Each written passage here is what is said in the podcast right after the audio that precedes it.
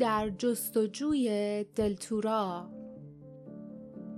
کتاب چهارم، شنهای روان. فصل هفتم، دردسر.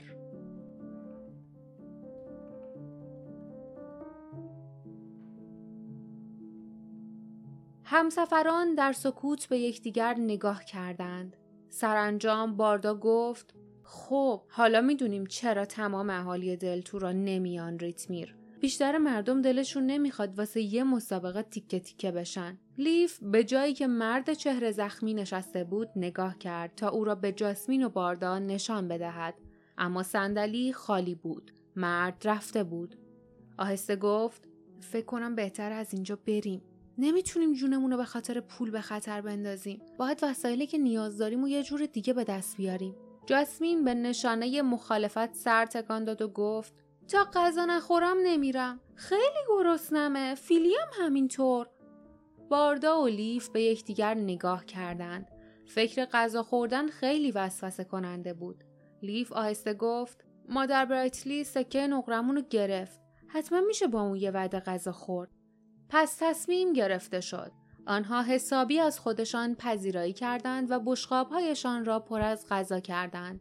بعد جایی پیدا کردند و نشستند و با خوشحالی مشغول غذا خوردن شدند. غذا خیلی لذیذ بود. کوزه های شربت سیب ملکه زنبورها روی میز قرار داشت.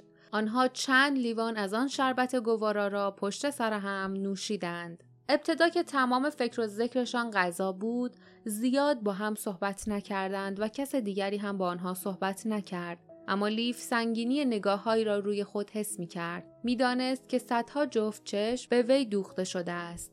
سایر مبارزان سعی داشتند محک بزنند که حریفشان چقدر خطرناک است.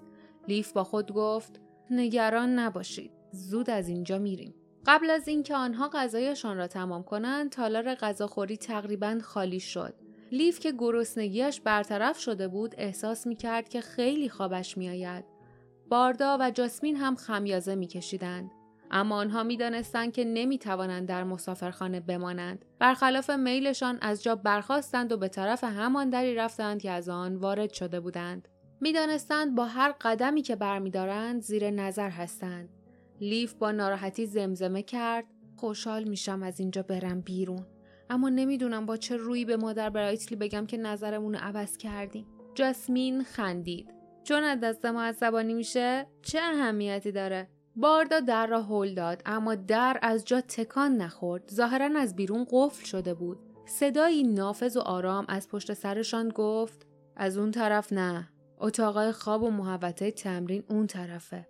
آنها برگشتند و پیکر عظیم و جثه اوروین را دیدند. او به در دیگری در انتهای تالار اشاره می کرد. جاسمین فوری گفت: ما دنبال اتاقای خواب یا محوطه تمرین نمی گردیم. ما می خوایم از مسافرخونه بریم. اوروین با بی‌تفاوتی لحظه‌ای به جاسمین خیره شد، بعد سرش را به چپ و راست تکان داد و گفت: شما حریفای مسابقه این. نمی تونین از اینجا برید. لیف به نظرش رسید که آن مرد تنومند باید کندذهن باشد. پس با ملایمت گفت: ما تصمیممون رو عوض کردیم اوروین. دیگه نمیخوایم تو مسابقه شرکت کنیم. دلمون میخواد از شهر ریتمیر بریم و به راهمون ادامه بدیم. اما اوروین دوباره سرش را به چپ و راست تکان داد و گفت: شما نمیتونید نظرتون عوض کنید. اسمتون تو دفتر ثبت شده، مچبند دارید. تو تالار غذاخوری غذا خوردید. اونا نمیذارن شما از اینجا برید بیرون. باردا پرسید: منظورت اینه که ما زندانی؟ اوروین شانه‌های بزرگش را بالا انداخت و گفت: بقیه ما از خدامونه که اینجا باشیم. ما خودمون رو زندونی نمیدونیم، اما قطعاً هم نمیتونیم به میل خودمون بیایم و بریم. او سرش را به نشانه خداحافظی تکان داد و از آنجا رفت. جاسمین با عصبانیت مشتی به در کوبید. در لرزید و چارچوبش صدا کرد، اما کسی نیامد. لیف پرسید: حالا باید چیکار کنیم؟ باردا گفت: بی سر و صدا میریم اتاقمون. به هر حال الان فکرمون خوب کار نمیکنه، چون خسته ایم. میخوابیم، وقتی بیدار شدیم یه راهی پیدا میکنیم. نترسیم. اتاق ساکت بود و وقتی آنها به طرف در انتهای تالار غذاخوری میرفتند، همه نگاهشان میکردند. آنها خارج شدند. بیرون تالار علامتهایی نصب شده بود که آنها را به طرف راه پله و بعد به قسمت اتاقهای خواب راهنمایی میکرد. در آنجا از راهروی مارپیچی عبور کردند که در هر دو طرف آن در داشت و به دنبال شماره هفتاد و هفت گشتند. پاهایشان را روی قالی‌های نرم گذاشتند. راهروها ساکت و نورانی بود، اما هنگامی که راه می‌رفتند، لیف بیش از پیش احساس ناراحتی می‌کرد. در اثر کوران هوا پاهایش یخ کرده بود. پشت گردنش می‌سوخت. مطمئن بود که درها پشت سرش پنهانی باز می‌شوند و چشم‌های غیر دوستانه به او ظلم می‌زنند. چند بار دور خود چرخید تا مچ جاسوسان را بگیرد، اما اصلاً چیزی ندید. باردا با صدای بلند گفت: همینطوری را بیاین، بذارید احمقا هر چی دلشون میخواد نگاه کنن، واسه ما مهم نیست. جاسمین نفس زنان گفت: یکی تعقیبمون میکنه، احساس میکنم. ترسم از اینه که یه نفر خیال داشته باشه قبل از شروع مسابقه ما رو از سر را برداره. دست لیف بی اراده روی شمشیرش رفت که البته شمشیری در کار نبود. شمشیر داخل کمد قفل شده مادر برایتلی بود. شماره روی درهای کنار او شصت و پنج و شصت و شش بود.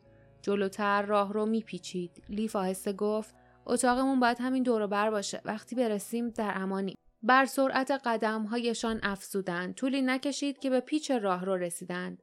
با عجله پیچیدند و خود را در راهروی کوتاه و بنبست یافتند. درست در انتهای راهرو شماره هفتاد و هفت را دیدند و به طرف آن رفتند.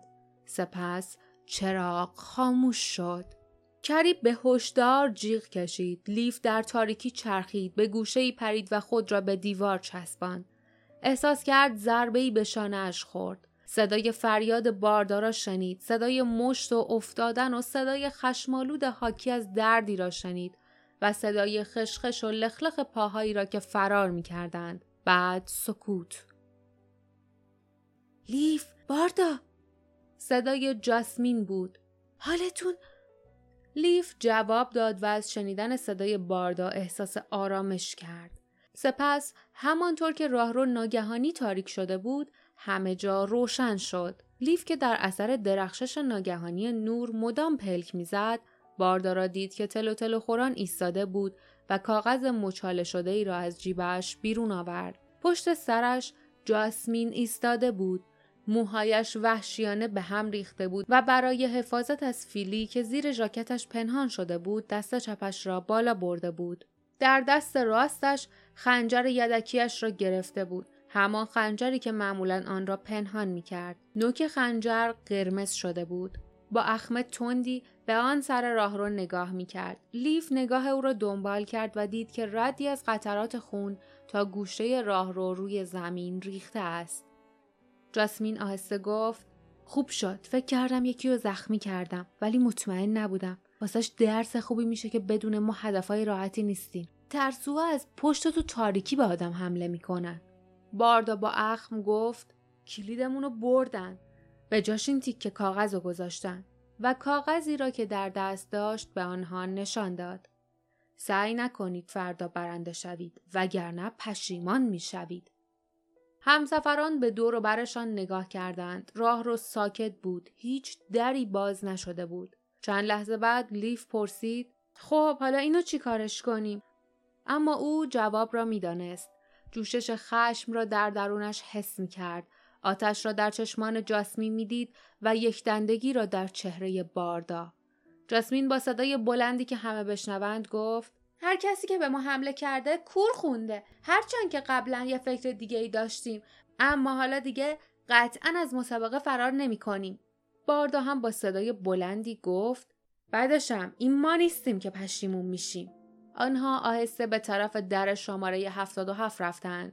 وقتی باردا دستگیره را چرخاند، در باز شد و آنها وارد اتاق کوچک و تمیزی شدند. اتاق روشن و پر نور بود و روی زمین قالی خوشنقشی با رنگ‌های شاد به چشم می‌خورد، اما میله‌های جلوی پنجره آنجا را شبیه سلول زندان کرده بود. تنها اساسیه اتاق سه تخت خواب بود با روتختی‌هایی به رنگ شاد و یک گنجه. لیف گفت: کسی که کلید ما رو دزدیده شاید هدفش این بوده که ما از ترس حمله تمام شب و بیدار بمونیم.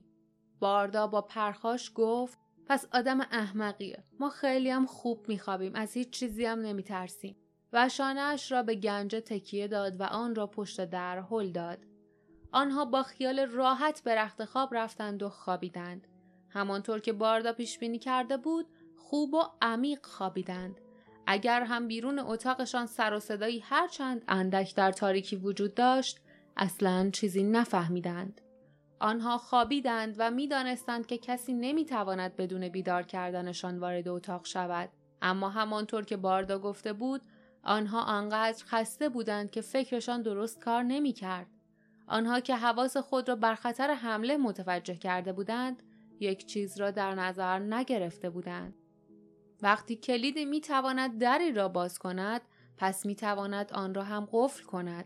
وقتی صبح زنگ بیدار باش به صدا درآمد و آنها گنجه را از پشت در به کناری هل دادند، متوجه شدند که در قفل است. دشمن ناشناسشان راه دیگری برای برنده شدن در آن مسابقه پیدا کرده بود. او به این نتیجه رسیده بود که مانع شرکت آنها در مسابقه شود. پایان فصل هفتم.